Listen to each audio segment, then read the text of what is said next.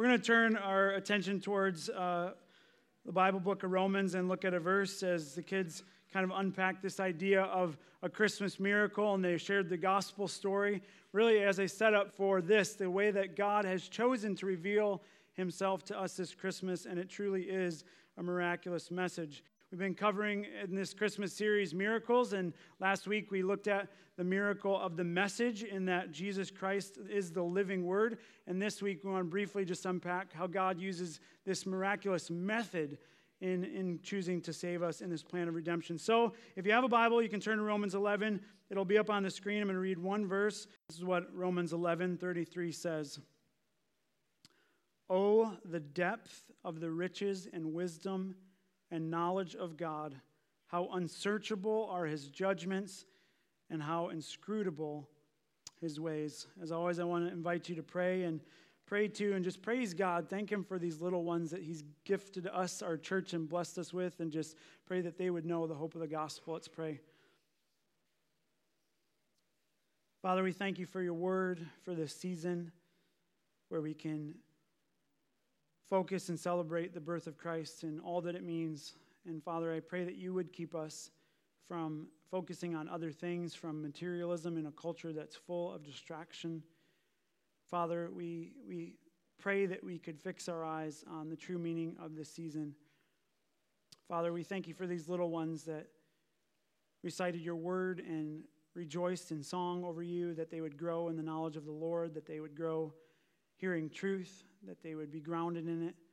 Father, they are so innocent, and yet the world will try to deceive them and, and teach them things that are not of you. And so, Father, protect them. Give us wisdom as parents, give us wisdom as a church family to shepherd them well. And Father, now as we turn towards your word, that you would speak to our hearts and apply a truth for us this day, that we might live to follow you in, in trust and obedience. And we pray these things in the name of Jesus and all God's people said.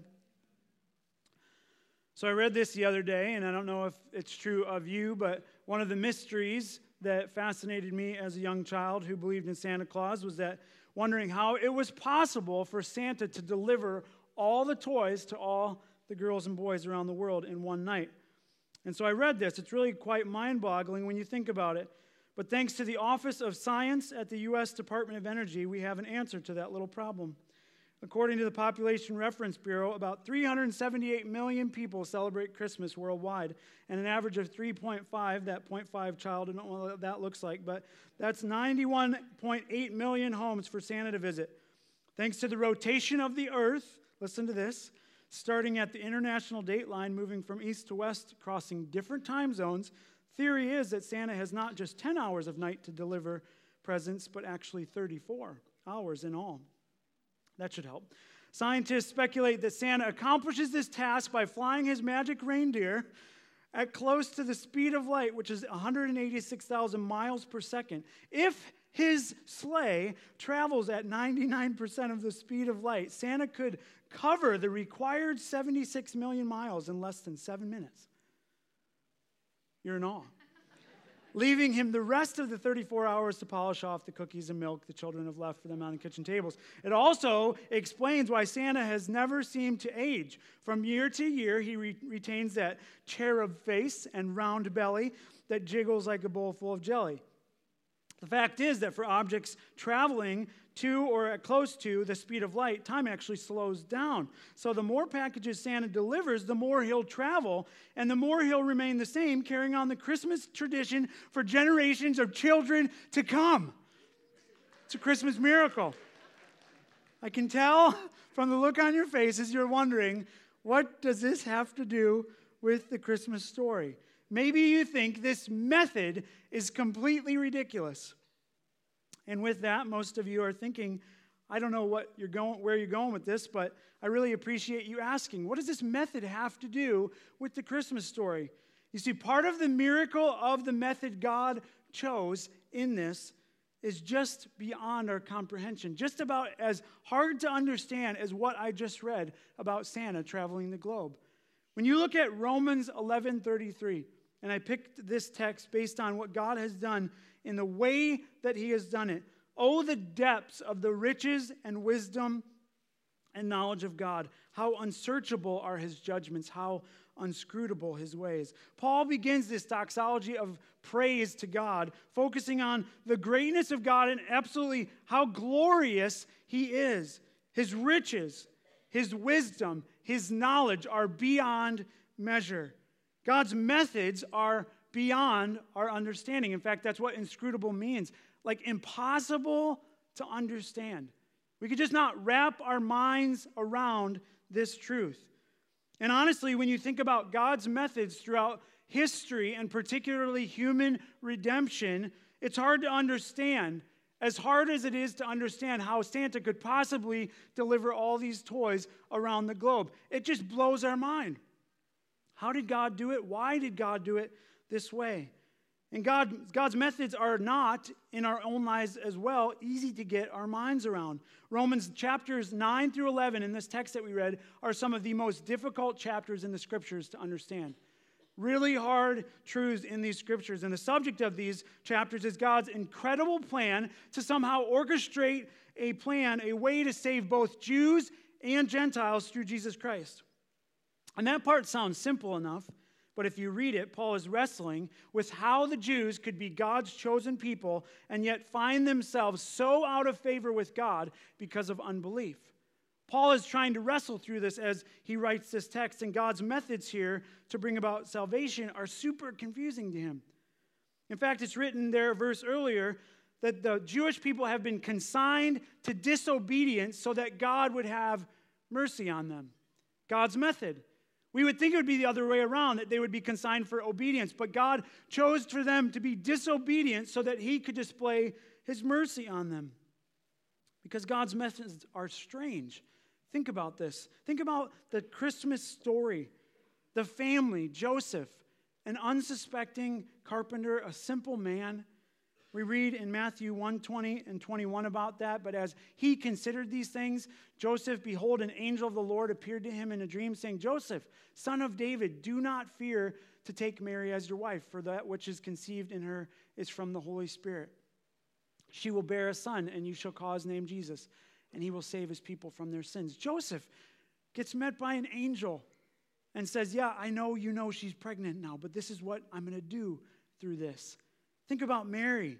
She wasn't even married yet. In Luke 1:30, the angel said to her, "Do not be afraid, Mary, for you have found favor with God. And behold, you will conceive and your woman bear a son, and you shall call his name Jesus." We like glamorize these Christmas Bible story characters, but they're real people who God chose to reveal himself through in this way. Think about the place in Micah 5 2 3. You learn about Bethlehem. He will be but you, O Bethlehem Ephrathah, who are you too little to be among the clans of Judah, from who you shall come forth from me one who is to be ruler in Israel, whose coming forth is from of old, from ancient days. Therefore, he shall give them up until the time when she who is in labor has given birth, then the rest of his brothers shall return to the people of Israel. God chose the smallest of places to bring forth the deliverer the setting, the manger, animals in a stable, a cold winter night. Almost without fail, God chooses the weak things of this world. Look at 1 Corinthians 27 through 29. But God chose, this is his method, what is foolish in the world to shame the wise.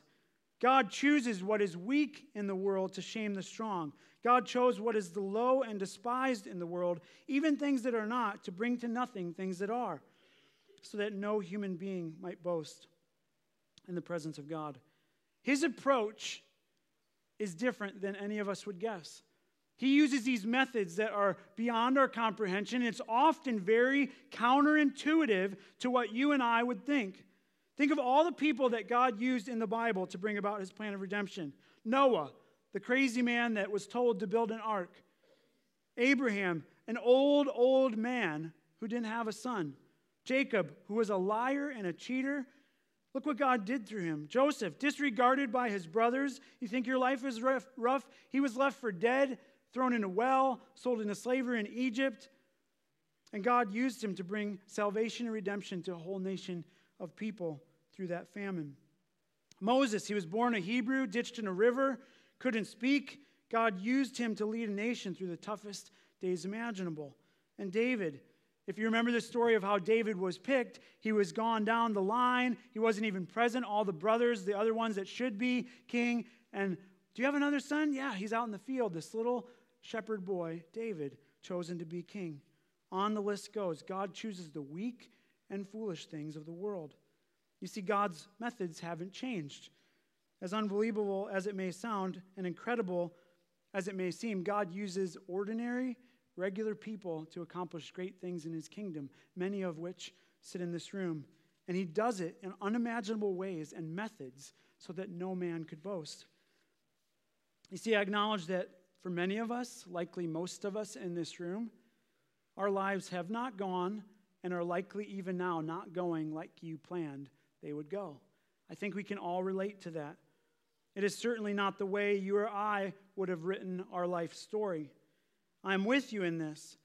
I didn't plan on much that has happened in my own life. In fact, just reflecting on that this week, and I'll let you kind of think about your own story as I unpack mine, as I journey back. I'm looking back and I'm in a career that I never thought I would be in. I didn't go to Bible college. I never intended to be a pastor. I had no intent towards that. You remember what I thought I'd be doing? There was two things. Do you remember? Second base for the Cubs or art teacher. You guys pay attention to words that I say. I didn't set out to be a pastor. I did intend to get married and I thought I would have kids, but I never intended that God would bring Carrie into my life. In fact, if I'm being perfectly honest, I thought I would end up with someone else. I had different plans. I didn't know the method God would choose. I guess I would wind up differently than God had appointed her to be at the school where I was, which I hadn't planned on going to. I thought I would have kids, but I never would have dreamed that I thought one of them would have the life like Josiah's had the last six years. I'm living in a place where I never, as an Illinois boy, thought I'd ever be consigned to. I'm living in this state. God bless Wisconsin. God's methods are certainly different than mine. It's just not the story that I would have written for myself. I had that story written, and I realize that some of you know that. You're going through some weird, tough things in your life that you just didn't plan on. So you wish it was different. And I find that there are two responses to when we find ourselves in that position. One is that we can either whine about it and wail and get mad at God for the method that He's chosen in our life, or we can do as we ought to do is worship and wonder at God, at what He is doing. If you look to Romans 11:33 again, you notice after that follows these two verses. For who has known the mind of the Lord, or who has been his counselor, or who has given a gift to him that he might be repaid? God uses these unusual methods in our life for our good and for his glory. And Paul picks three questions from the Old Testament to prove his point. From Isaiah 40, 13, he asks, For who has known the mind of the Lord? The obvious answer is no one. We can only know what he has chosen to reveal in his word. Deuteronomy 29, 29, one of my favorite verses in the scriptures, it says that the secret things belong to the Lord our God, but those things that are revealed belong to us and to our children forever that we may do all the words of his law. God shows to us part of his wonderful ways, and we can be thankful to God for revealing himself. But many times, if we're honest, we just don't understand what God is doing in our lives. But what we can do is bow in wonder and awe. God is the transcendent one, He's beyond us. Again, Paul asks the second question, or who has become his counselor? Maybe you've asked that. Again, the answer is no one. Have you ever thought if you were God, you would do things differently? We come to the scriptures and there's hard truths and we wrestle with them we're not quite sure how to understand that. Have you ever thought about, like, well, why did God choose this way? Why would He do it differently? On most of life's happenings, it's as if we would wish that the Lord would consult with us. Man, I really asked, or really wished that God would have asked me about this before He brought it into my life. Think about that. I wish he would have asked me if I wanted to be a pastor in a small town in frigid Wisconsin. And, and then I wish he would have asked me if he would like me to struggle through the emotional and trying pain of having a child with special needs. I really wish he would have asked me about that. If I was honest, I would have said, no, I, I got different plans. I don't want to do that. You see, God is sufficient in himself, he doesn't need advice from me or from you on how to run the world, the universe. Most of the time, I can't even do a good job of running my own house. God doesn't need our help. It's laughable to think that anyone would presume that we, and we do it all the time, that we would presume to be God's teacher. Is there anything God doesn't know? Third question asked by Paul is a lesson that we found from the book of Job when he asks, or who has first given to him that, and it shall be repaid to him? Answer No one. Have you ever thought that God somehow owes you something? Have you ever thought that in your life, that somehow you are owed? And maybe it's subtle. Maybe you would never say it that blatantly. I've never really felt like God owes me, but maybe with your life, the way that you respond, you get a little irritated that this particular method's being used by God, and you get a little bit, God, you just, you owe me better than this. You see, Elihu, one of Job's supposed friends, was wrong in his assessment of Job, but right in his understanding of God when he said in verse 41 11, which is where the quote comes from Who has given to me that I should repay him? Whatever is under the whole of heaven is mine. We can't give to God anything that's not already his. God doesn't owe us anything. In fact, we owe him everything. We could summarize all of Romans 9 through 11 by saying this God saves those he is under no obligation to save. And you need to think about that when you hear the message of salvation. And for many of us that have experienced the true salvation in Christ, He owes nothing to us. In fact, we could summarize it different. He saves us regardless of us, He's under no obligation to do that. And part of the miracle of the method in Christmas is that God is at work and was at work through the redemption of his son in ways that we do not fully and comprehend or understand. In fact, John Piper has said it this way about our lives God is doing about 10,000 things in the background of your lives, and you maybe see two or three of them. Think about that. He is choosing to reveal himself in this strange way, and you don't understand it, and he's doing 10,000 things in the background of your life. And you get to see just a small portion, if that, of what he's doing. In the same way that we could have written the script differently concerning the redemption of mankind, we'd also write the script differently for our own redemption. We'd write the script so that God would reward us for our goodness. He would repay us for our fidelity, but God does not do that all the time. Instead of verse 32, for God has committed them all to disobedience that they might have mercy on them all. God sent his son to save us because we were disobedient sinners. The kids unpacked that in this message. God had mercy on us, not because we deserved it, but because it was what Christ, it was his will that Christ should pay the price for it. That ought to change our perspective in life a little bit.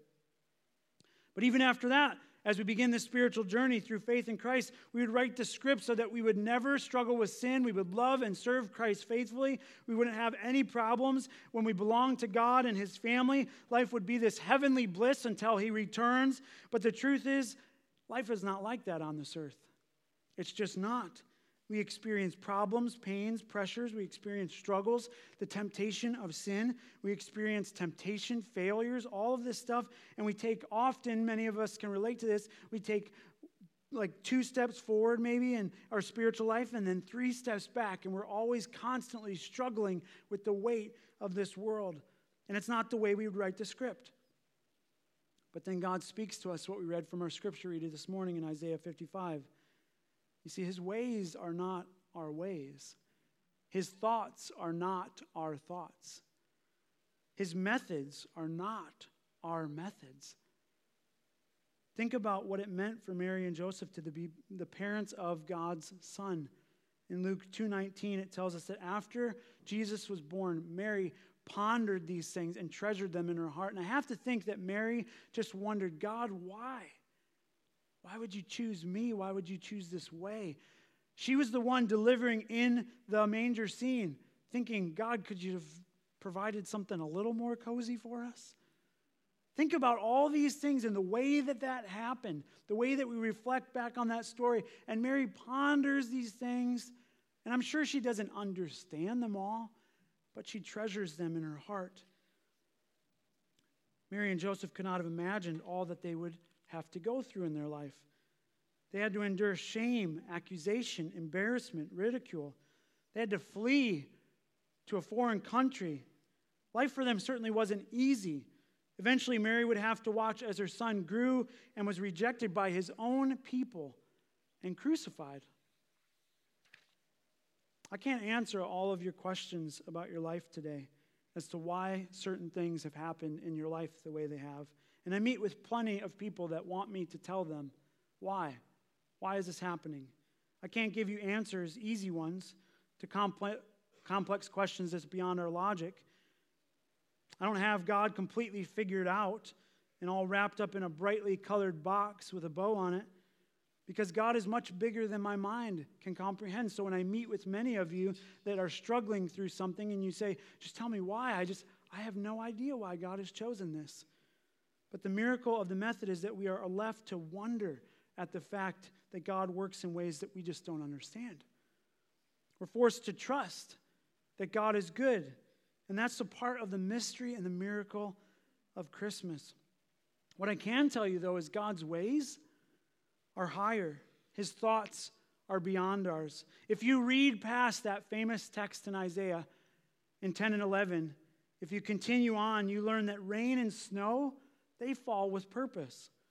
They bring forth growth. Many of us aren't thinking of spring right now as we look outside in these conditions, but rain and snow don't return there. They're for the earth. We know that God's word goes out, but it does not return empty. It has purpose. When God speaks your days into existence, when He speaks all of these days, when He speaks these next coming days, and for some of us, the holidays, Christmas time is really hard. When He speaks these things into existence, He has purpose, even the difficult ones. When you just have the most difficult day you've ever had, when you get the news that you didn't want to receive, He has purpose in those things, in those methods. And it's for His ultimate glory and for our ultimate good. When the angels got orders from God to go and visit with Mary and Joseph, you think they did a double take on that one? Wait, this is who? You're going to do it this way?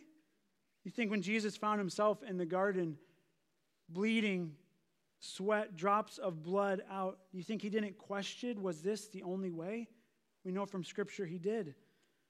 You think when you were born and you grew and you had a childhood and you dealt with all that you had to deal with, many of us have different pasts in this room, and you wonder today, why was I born this way? Why do I feel this way?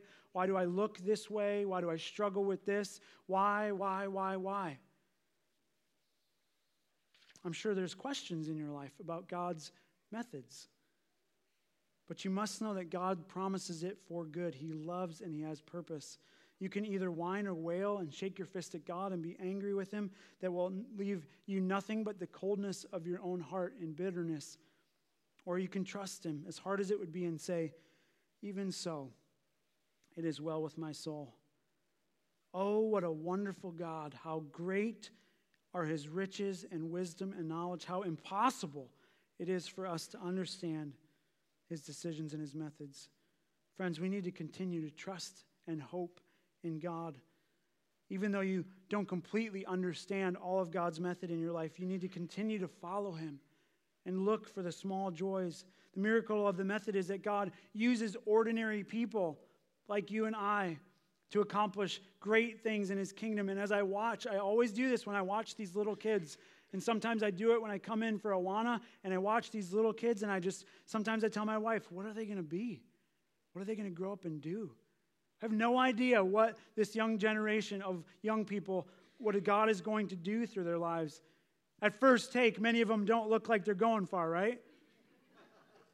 But God will do great and unimaginable things, and some of them won't be easy things.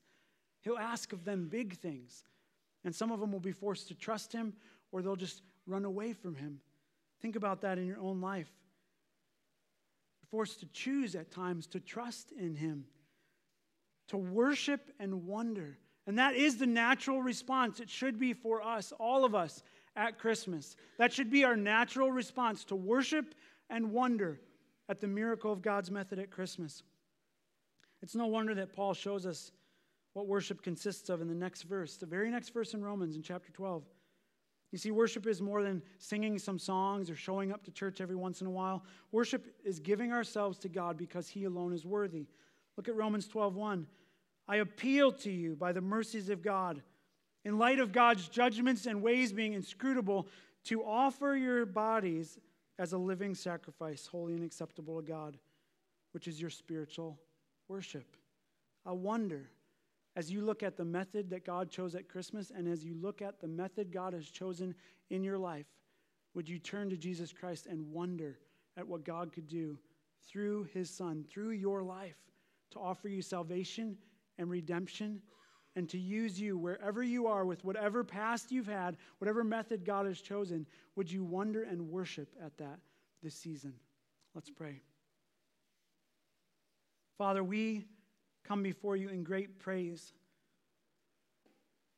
that you are a God who uses so very different methods than we would choose in our life. And Father, you have worked miracles over the history of the world in redeeming people, of using people that would never have been picked. You truly use the foolish things and the weak things of this world to shame the wise, to accomplish your purpose, so that everyone would say, God, that had to be from you. Father, I know many of the people in this room come from different backgrounds, very hard ones, tragic ones lives of addiction, lives of loneliness, lives of depression. And Father, time and time again, I watch you work a miracle in redeeming lives, turning hearts towards your Son, of taking off scales from people's eyes that were once blind and opening them to the gospel. So that, that, that all of us would be forced to say, God, this is only from you.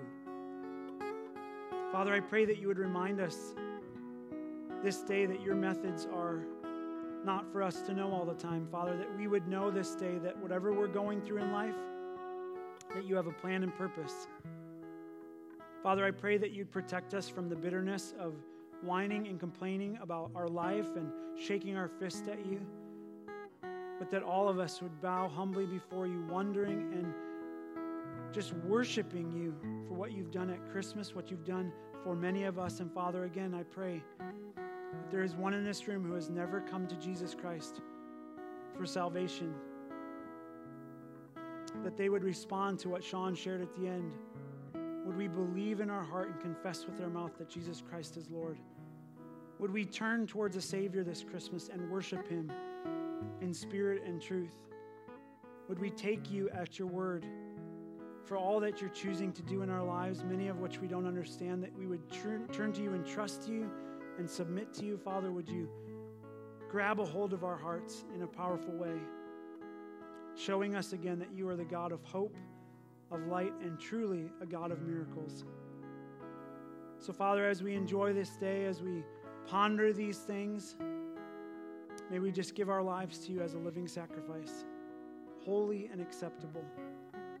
For this truly is our act of spiritual worship. Father, I thank you for this church family. Thank you for all that are present here today, that we might just enjoy fellowship, might celebrate what you have done at the cross by the giving of your Son. And we pray all these things in the wonderful and saving name of Jesus, our Savior. And all God's people said,